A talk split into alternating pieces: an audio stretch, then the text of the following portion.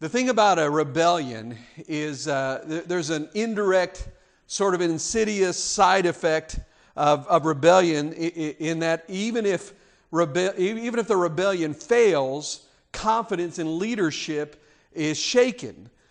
Because rebellions, what they do is they plant fear and questions in the hearts and minds of many who actually took no part in the rebellion. So that's what happened was Absalom, he spent all this time drumming up his support and speaking poorly of his father David.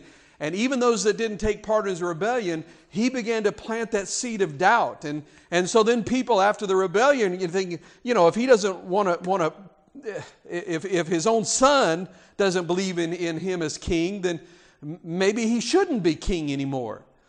And so Absalom's rebellion, now it died a swift death, as did Absalom, but the lies that he spread throughout the land lived on. Because for years, the crown prince, Absalom, had spread doubt and discontent. You remember we talked about, he would say, too bad my father's too busy to hear your story, because if I were your judge, I would surely rule in your favor. And he spent this time undermining his father's authority and trying to build himself up in the eyes of the people. And by doing that, actually in a lot of ways, it's sort of what we see in a lot of our politics today. There's a phrase, there's a word. Anybody ever heard of a demagogue or demagoguery? And if you're not sure what that means, it's you're appealing to the desires and the prejudices and the emotions of the people rather than actually, rather than actually using rational argument. So a demagogue is somebody who appeals to your emotions and what he thinks you want instead of actually giving you any facts. Does that sound like politics in America? And so that's what Absalom did. He never actually presented any facts to try to argue against his father. He appealed to the people's desires and prejudices and their emotions. And in so doing, when that happens, it poisons the minds of people and encourages rebellion. Well, inevitably, some hearts turned against David, and hearts that he had tried to lead with mercy and wisdom and grace. And as David was resettling back into Jerusalem, some of those poisoned, bitter minds continued to believing in Absalom's lies. And one of those people was a rebel who was named Sheba. He was a Benjamite. He was from the tribe of Benjamin. His name was Sheba. And this Sheba he resented that a Judean king from Bethlehem was occupying the throne that he believed belonged to his fellow Benjamite, King Saul. He thought that Saul or somebody on his family should still be the king. And he was also bitter that David had moved the capital out of the city of Gibeah among the tribe of Benjamin to Jerusalem. And he was absolutely convinced that David only cared about Judah because David was Judean. And he spread the word among all the other tribes saying, David is a Judean, and have you noticed that all the leaders are Judeans? And have you noticed that all the generals are Judean? And the priests, they're Judean. Couldn't he have at least left the capital in Gibeah to show make it look like he was impartial? He said, this guy is not the king of all Israel. He only cares about Judah. We don't need him. So David, he's barely home in Jerusalem. And now another rebellion, another civil war breaks out. Sheba had been able to convince Israelites from outside the tribe of Judah to join him in this revolt. And Sheba's army, such as it wasn't much of an army, but what he was able to muster, they encamped in a fortified city and they braced for the war that was coming.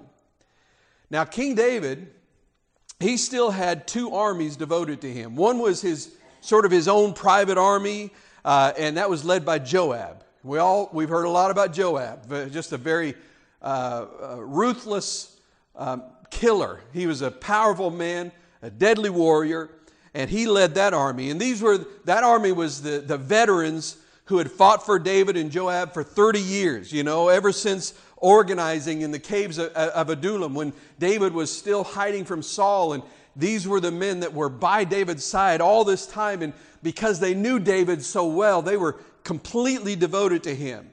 But he also had a newer, less experienced army, and the general of that army was a man named Amasa. And knowing that he would need every available soldier to fight this second rebellion, David sent Amasa. He said, listen, I want you to go organize your troops. Get your troops ready. Get your army ready to go. And he said, you have 3 days to gather them together and then meet Joab with his army. That was the king's instructions. Now, whether we don't know what all that happened, but whether he walked when he should have been running, or whether his soldiers were slow to get organized, or maybe it was just a subtle statement of rebellion, Amasa was late to the rendezvous with Joab. He didn't arrive on time. Now, we all know Joab was never one to be taken lightly, and Joab decided to make it clear to everyone, when the king says 3 days, he means 3 days, no exceptions. So Joab, when Amasa finally shows up, Joab goes up to him and he approaches his fellow general with pretending to be really excited to see him, saying, Amasa, my brother, how are you doing? And when the general leaned over to hug his brother in arms, Joab then grabbed Amasa's beard in his right hand, and as if to pull him down to greet him with a kiss, as it was common in their time, and it was just giving him the impression that he was going to greet him closely. But in his left hand he had a sword, and as he pulled his beard down, he came up with a sword and he opened Amasa right up, just cut him right open. The Bible describes the scene very graphically. It says in 2 Samuel 20:10. Joab stabbed him in the stomach with the sword, so that his insides gushed out onto the ground. Lovely. Isn't that just lovely? Well, and even then Joab refused to finish him off, letting Amasa instead lay on the ground bleeding to death in front of Joab and Amasa's armies. All this because he was late to a meeting. I would say you want to be on time when Joab's around. But, Amasa's writhing body made Joab's point very clear. And his point was, we just went through a rebellion. You better obey the king's orders. This is not the time for half measures. He's saying anything less than obeying the king's orders completely, exactly as he says, doing the very best that you can. Anything less means death. And Joab, when he did this, he actually says nothing. I mean, why should he? His actions are speaking much louder than his words at this point in time. And instead, he just kind of rather coolly gets up on his horse and he headed in the direction of Sheba. He's going to go fight this battle. And as the troops were all making sense, trying to make sense out of what just happened, one of Judah's young officers pulled Amasa's body to the side of the road and he said, if you're with Joab, follow us. Well, no surprise, they all went with Joab. Immediately. They said, okay, I'm not messing with this guy. And one of the things, there's a couple things I want to bring to this. When the king or the boss or someone else God has placed an authority over you, he says 3 days, he means 3 days, 72 hours, not 96 or not 75. If you're told to report at 8 o'clock, get there at 7:55, not 8:05. And that's something that's kind of lost in today's world a lot. We can learn from Amasa that time is important. We think about punctuality, and we think at first, we think it may seem like an archaic virtue, here in our information age. But the reality is, in the world in which we live, being on time is becoming more important, not less important, because in the not so distant past, the truism of business was the big eat the small. Right? I mean, that was kind of the way business used to work. That's not how it works anymore. You know how it works now? Now the fast eat the slow, because everything is at a breakneck speed. Everything is going, and in a world where speed is victory, then time is money. And so when I show up late, to meet you and for a meeting that I have with you, then what I'm making a very clear statement that your time is worth less than mine if I'm late. And no one wants to do business that way. So be there, be ready, be prepared and in possession of the facts and armed for battle. But there's a much more important lesson here outside of punctuality. That's kind of a surface thing. But really here, it's about the appearance of evil. See, what you don't know, we haven't talked about this, but Amasa had joined one rebellion already. He had fought with Absalom. Remarkably, Amasa actually lived through that. And amazingly, boy, there's a lesson here. He apparently was forgiven by David. That's a big deal right there. David forgave him, but he not only forgave him, but he welcomed him back into the fold and even restored him to a position of great responsibility.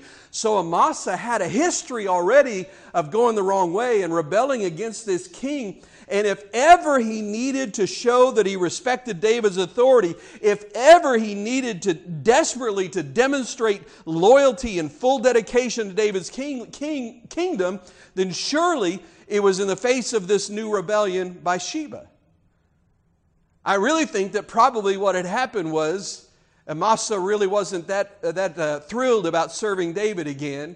And so when Sheba came up and was leading this rebellion, Amasa went and obeyed the orders, but he's taking his time because he doesn't really want to squash this rebellion because he's not too happy about David.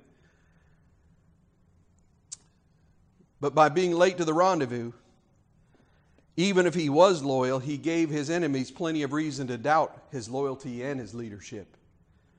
Now, I want you to understand, in your life, not everyone is going to immediately discern how wonderful you are, how loyal and effective and virtuous you are. You just may have to, and I'll say this, you will have to somewhere along the way, you're going to need to win some people over by the way that you act, the way that you treat them. And when you're in that process of people questioning, don't give them proof that their doubts about you are justified. You know, if you show up unprepared or if you're late to work or you give it less than your best, you will soon learn what David's son Solomon meant when he wrote this in Proverbs 13:4. The soul of the sluggard craves and gets nothing, while the soul of the diligent is richly supplied. Well, Joab now and his army, Amasa is left behind. He's got the combined army. Joab leads them to the city of let me get it right, Abel Beth Maacah. And that's where Sheba was fortified inside this city. And he goes there and he's going to fight this battle, probably going to lay siege to this city, but the rebellion was suppressed as easily as Joab could have ever hoped for. Because you know what happened? There was a woman inside the city who did most of the work. Isn't that the way life still is? that there's still a woman doing most of the work. All the women are nodding their head yes. And men, you can get mad at me if you want, but I just made points with my wife. So I'm just kidding. I'm teasing. But the hard work was done by this influential woman in the city because she, during this process, she convinced the people in the city, or at least the right people in the city, that justice and really even safety for that matter was going to be with David and with Joab, not with Sheba. So once she convinces them of that, Joab's there with his army. Next thing we know, moments later, she tosses Sheba's head over the wall. End of rebellion. So she just took care of it for him. Joab's like, well, that was easy. And so he goes out, the rebellion's over, that was that. And with this good news reported back to David, the king, you know, he must have thought to himself after all of this, oh, finally I can get a little peace and quiet. Finally I can get a little rest. Finally I can go into this time of peace in my life that I'm waiting for. I'm so glad all of this rebellion, all this stuff is over. Finally some peace. And for those of you that are college football fans, as Lee Corso likes to say, Not so fast, my friend. Because 2 Samuel 21, that was the end of chapter 20. 2 Samuel 21 begins like this. There was a famine during David's reign that lasted for 3 years. So David asked the Lord about it, and the Lord said, the famine has come because Saul and his family are guilty of murdering the Gibeonites. Now, if you haven't read the earlier history of Israel, and then you're not going to understand everything that they're talking about here, because in Joshua chapter 9, the story is told there about the Gibeonites, this tribe of people. They had come to Israel, they had pretended to be something they were not, and they had tricked the invading Israelites into sparing their lives, and it was an arrangement that Joshua and all the other leaders of Israel had ratified with an oath. They said, we will not kill you, you're safe, you don't have to worry about this. And even though the Gibeonites had achieved their survival through somewhat devious means, they had done this without being honest. The reality is God takes an oath seriously. Which, by the way, even today, be careful about vows that you make to God when you're not making them, when you make them half-heartedly, because God takes our word seriously. He listens to what we say, and He holds us to our word. And so it's better not to make a foolish vow than to make one at all. So anyway, they had made this oath with the Gibeonites and said, we're not going to kill you. You're safe. You don't have to worry. And then many, many years later, Saul broke that oath and killed some Gibeonites. Well, here they are now. We're decades later. This is not, a year or two later. Decades later, all of Israel was suffering from a famine because of their previous king's sin, which again brings me back to the thing that we've talked about in previous weeks, that we do not sin in a vacuum.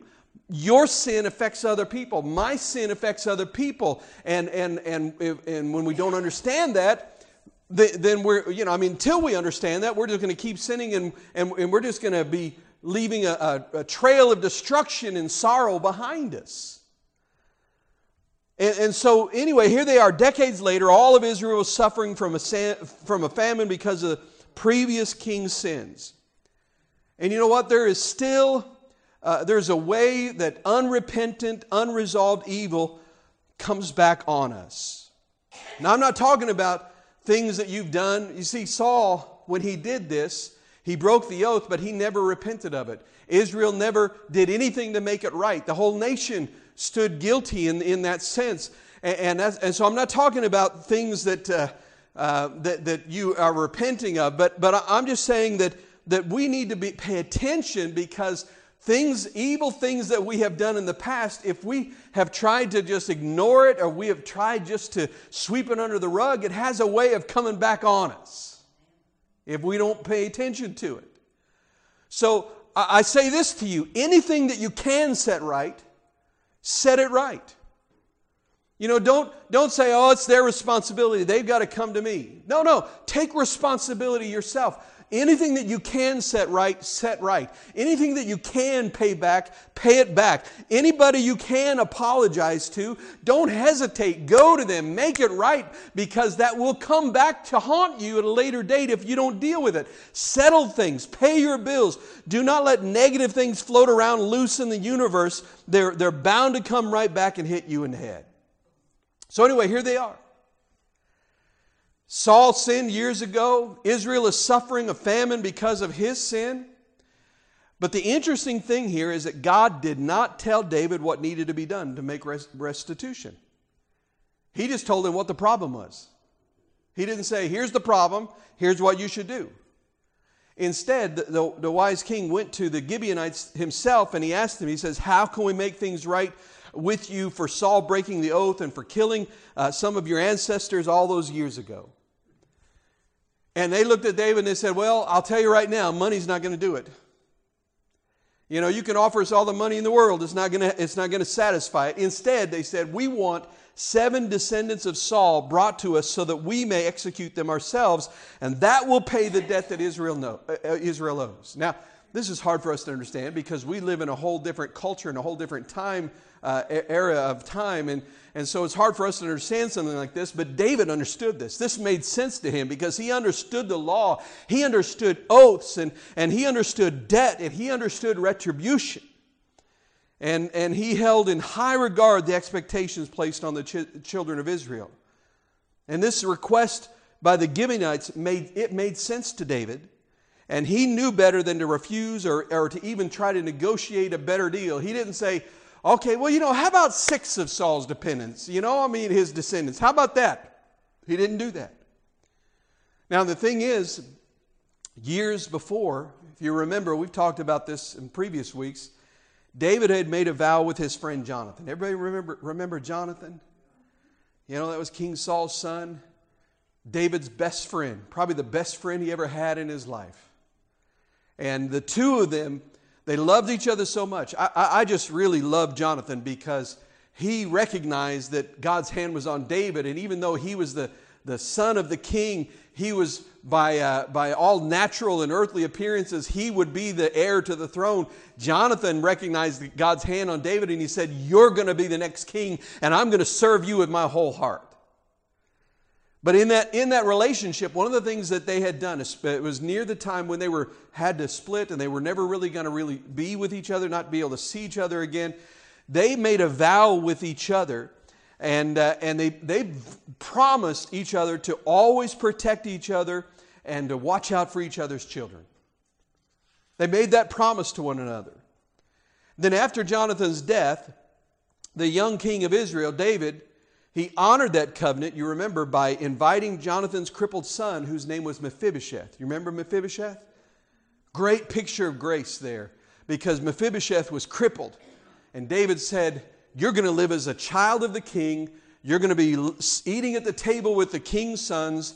Even though you're crippled, if we have to carry you to the table, you're going to be there. And I'm going to treat you like a son because of Jonathan, because of my love for Jonathan. Boy, that's a great picture of grace.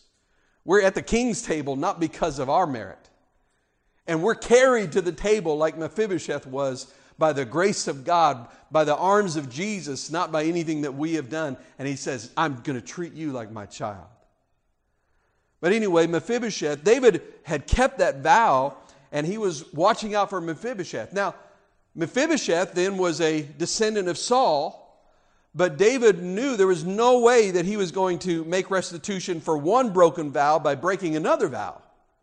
So Mephibosheth was not going to be offered as a sacrifice. Instead, David brought to the Gibeonites 5 grandsons of Saul and two of his surviving sons, whose mother of these two sons was Saul's concubine named Rizpah.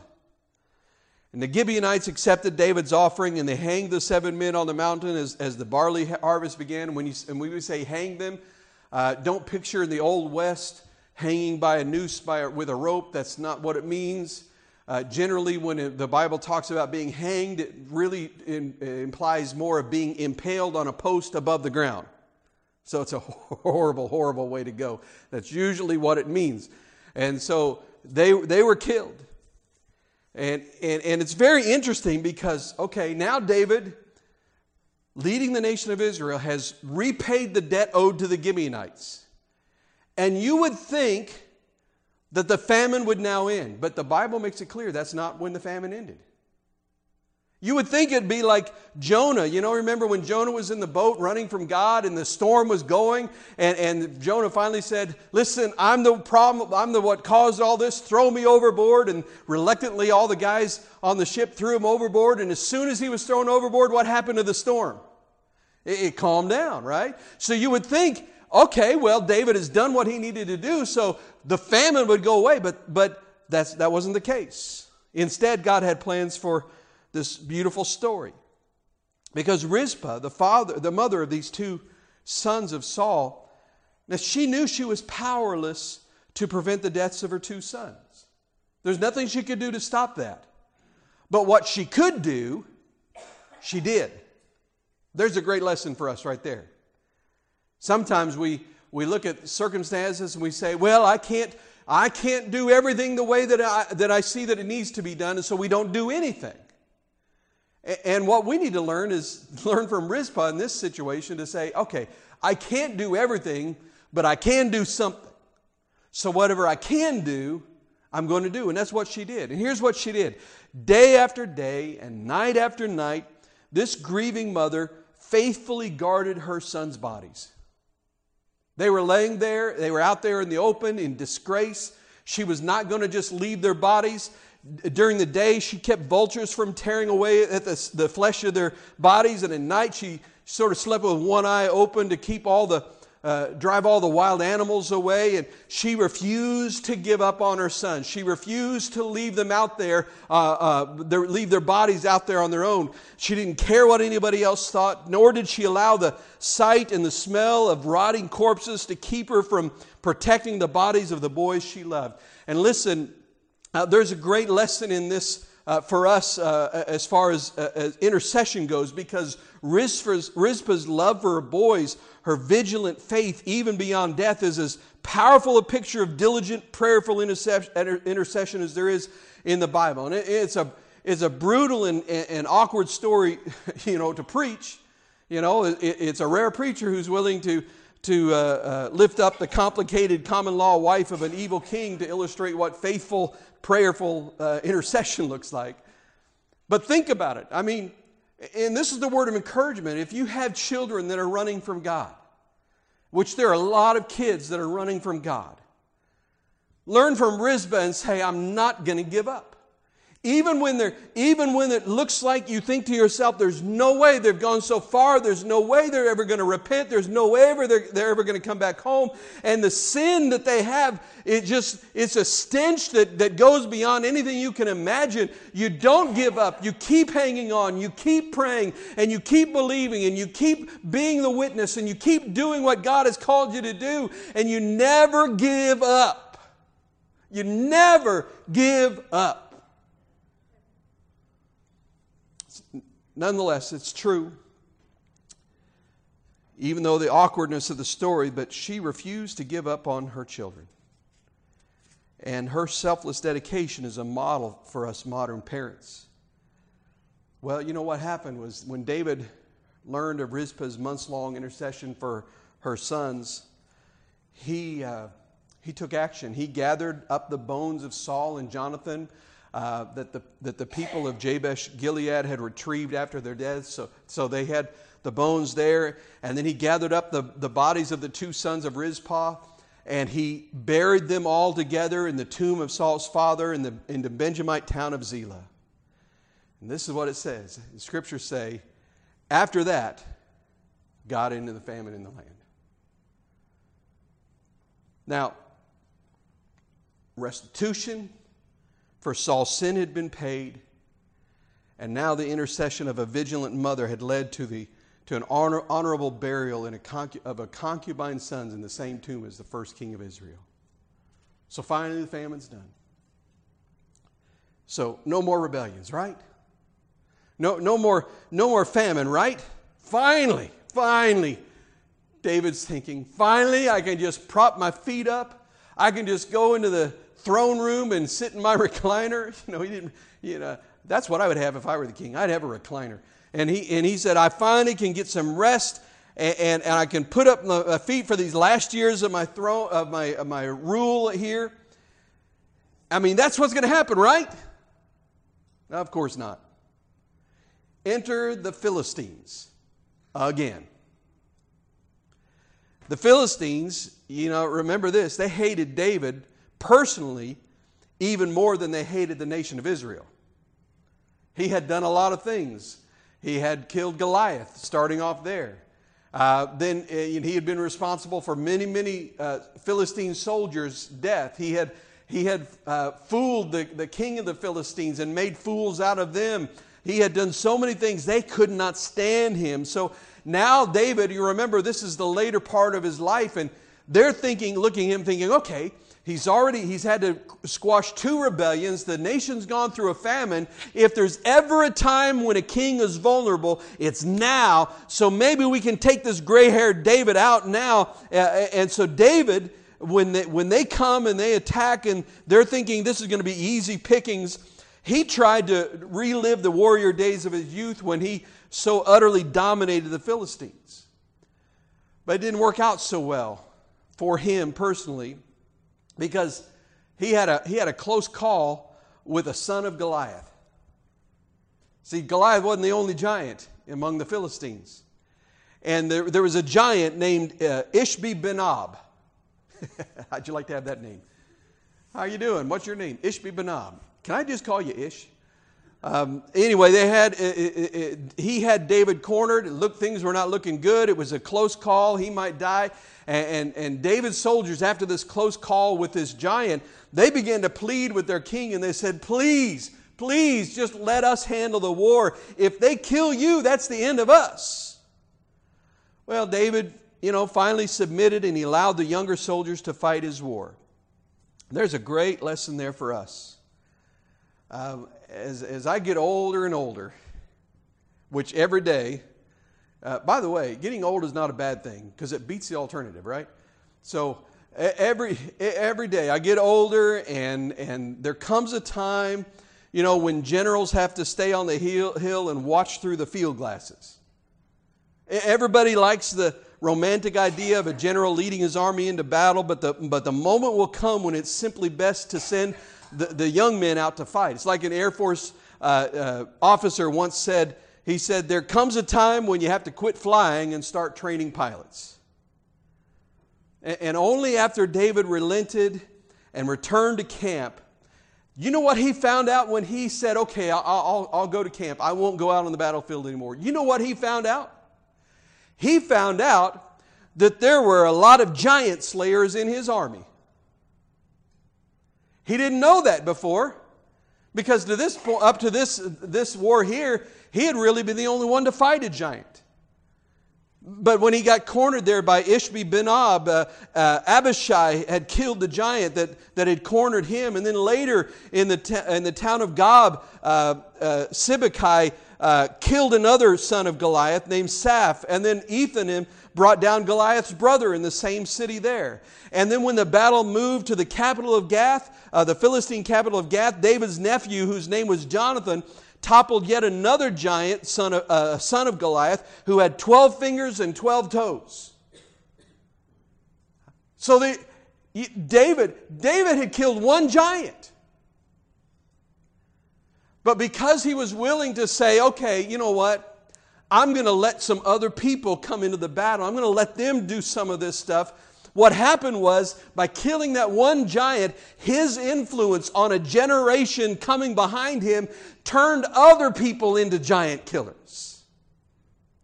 Now, here's a great lesson for us, especially for those of us, I don't like to call us old, we're seasoned saints, right? That's what we are. We got any seasoned saints here? Some of you are like, I'm not raising my hand. Don't make me raise my hand. I'm young, my brain tells me so. If you're like me, my brain writes checks all the time so my body can't cash. Anybody here like that? But here's what I want you to understand. The enemy may have more giants than you know, but you don't have to kill all of them yourself.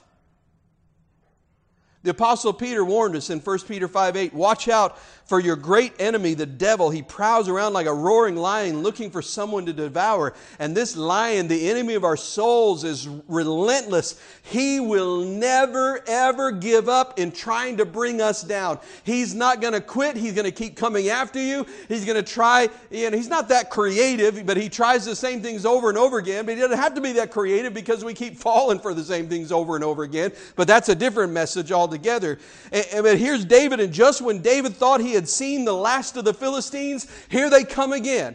And when he thought he had long ago faced and defeated the biggest giant of his life, more giants come and they start attacking. Now, the youthful David was virile enough to bring down Goliath, and as well as countless other Philistines in his early days of battle. But now the aging David needed younger soldiers to come alongside of him and to kill new giants. And there comes a time in every generation when an older generation passes the torch to a younger generation. But here's the problem, and here's what happens so many times.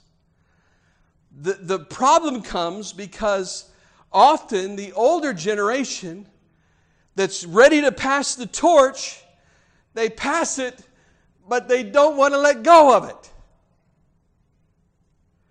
And we want to tell the next generation how they're supposed to fight their giants. But at the same time, they're called by God to approach the battle and kill those giants in another way. You know, I mean, if David had been trying to tell all these soldiers, now listen, if you want to take out a giant, here's what you got to do. You got to get yourself a sling, and you go down to this one particular brook, and you pick up 5 stones. You're really only going to need one, but you got to pick up 5, because that's what we did before. And then you go out there, and when he thinks that you're coming at him with a stick, then you sling this thing around, and you nail him right up here in the forehead, and that's how you take out a giant. So a young soldier comes up and says, I got this one. He comes at him with a sword, and David's like, no, that's not how you kill a giant. Don't you know how to kill a giant? Well, I've been killing giants since before you were in diapers, son. You better listen to me if you want to be able to kill a giant. Now, I'm being facetious. But what happens is, instead of encouraging them to move forward, sometimes we want to hold on to our past ways of fighting our battles. Is anybody here? Am I talking to anybody here? Anybody hearing what I'm saying? And what happens when we do that and I have to put myself in an older generation now. I'm getting there. I'm on the lower side of it. I claim that part anyway. But what happens is those young giant killers begin to lose heart, because they're not being allowed to pursue the battle the way God's calling them to pursue the battle. And then sometimes they just give up. I don't know about you, but I've known young people who are gung-ho and ready to serve the Lord, ready to slay some giants, but there was a generation before them that kept their hand on them and said, no, that's not how you do it. And then they just ended up walking away from everything. We can't be that church. We can't be those people. Listen, we have to invest in the next generation. Christianity, the church, is one generation away from extinction. And I say that because God has no grandchildren. You're not born a Christian. You're born again a Christian. Everybody understand this? And so that means that my girls, they're not Christian because I love Jesus. They're going to be Christian because the grace of God reaches their heart and they make a decision to follow Jesus on their own. And listen, we have got to invest in the next generation, because the next generation is what's going to take this church to a whole new level. Not just this church, but I'm talking about the church worldwide. And we've got to train that generation. We've got to disciple that generation. We've got to discipline that generation. But sooner or later, as we pour ourselves into that generation, into those young warriors that God has raised up. Sooner or later, however, you have to allow them to find their own strength. You have to let them find their own place in the battle. And the temptation, listen, never ever let yourself yield to envy for the young giant killers that you've trained. Because it's easy for us to look at them, and when they do something greater, it's easier for us to begin to get envious. But that was Paul's disorder, Saul's disorder. Instead, be thankful for them. Instead, pray for them and say, God, I want you to use them to reach 100 times more people than I could reach. I want you to use them to do 100 times more miracles than I've ever seen in my life. Lord, I want you to take them to places that I always dreamed about going, but I was never able to go. And remember that when you invest in the future, in future giant killers, then the beautiful part of it is, as I invest in them, then I have a part in every giant that they slay. I have a part in every victory that they win, because the Lord used me to be able to pour into my lives, into their lives. You know, one of the things I enjoy at this stage of my life as much as anything that I do is I love sitting down with a young man or a young woman who's called of God, called into ministry, and whatever meager wisdom I have gained over the years, whatever knowledge I have garnered, whatever I have in me, whatever I can offer to them, I love to sit down and pour as much as I can into them, so that they can see. Listen, when I first started in ministry, I can't even do the math real quick. How many years ago? But it was a while back. When I first started ministry, I had all these dreams, all these things that I was thinking, boy, Lord, I'd love to do this. Lord, I'd love to do that. Lord, I'd love to do that. Some of those dreams I've seen become a reality. Some of those dreams I've come to the place where I realize that may not happen in my lifetime. I may not see that. But here's what I have come to realize is that if I can find some young people in another generation behind me, if I can pour myself into them, maybe they can go do the things that I didn't get to do. And if they do those things after I pour into their lives, then I've got a little piece of that. And that's what we've got to remember. Look at what happened. Because in those four final Philistine giants, David did not kill any one of them, did he? Right? I mean, I just told you all the names of the young warriors that killed him. David didn't kill a single one of them. In fact, for three of them, he wasn't even on the battlefield. Listen to how 2 Samuel 21 ends. Verse 22, these four Philistines were descendants of the giants of Gath. So these talking about these giants. And it says, but David and his warriors killed them. David didn't. What did David do? He taught another generation how to fight. He taught another generation about the God of Israel that would be with them in their battle. He taught another generation by his example that giants could be killed, that you can do things that nobody else was able to do, that everybody else was afraid to even try. You can do it with the help of the Lord God. You can do it in the name of the God of Israel. You can do it because he is with you. You can do things that you never dreamed you would do. And they learned it from David's example. They learned how to do this. And now they are the ones that killed the giants, but the Bible says David and his warriors killed them all. See, this is the joy of my life as I'm able to invest in young ministers. It's the joy of your life as you invest in your children.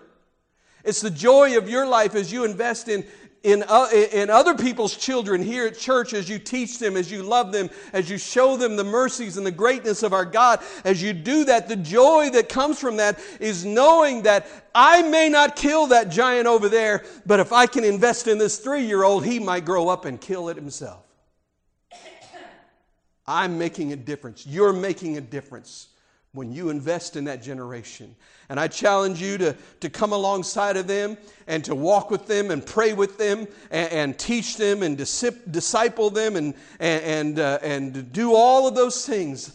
And then when the time comes, release them and say, go kill those giants. I'm standing here behind you. I'm praying for you. I believe that God's going to use you. And you'll have a part of the reward. And we'll stand together one day. Someday in heaven. I know in my ministry, there are a number of people that came through my youth ministry that are in ministry now. I don't say that. That means nothing about me. That's just the graciousness and the faithfulness of God. But one day, I'm going to be in heaven, and I'm going to meet people that they reached. And I'm going to be able to look at them and say, and they're going to say, thank you. Because you had a part in investing in this man or this woman, and they reached me for Jesus. So you're part of the chain of things that God did to save me. What joy is that going to be? And you know what? The chain's going to go way back, because I'm going to be looking at some other people. I'm going to say, you know what? You invested in my pastor's life. He grew up to be a man of God. He taught me about Jesus. He showed me what it meant to be a pastor. And I'm here because of your investment in him. And you go back. And it just keeps going back and keeps going back. Because all of us are in this thing together.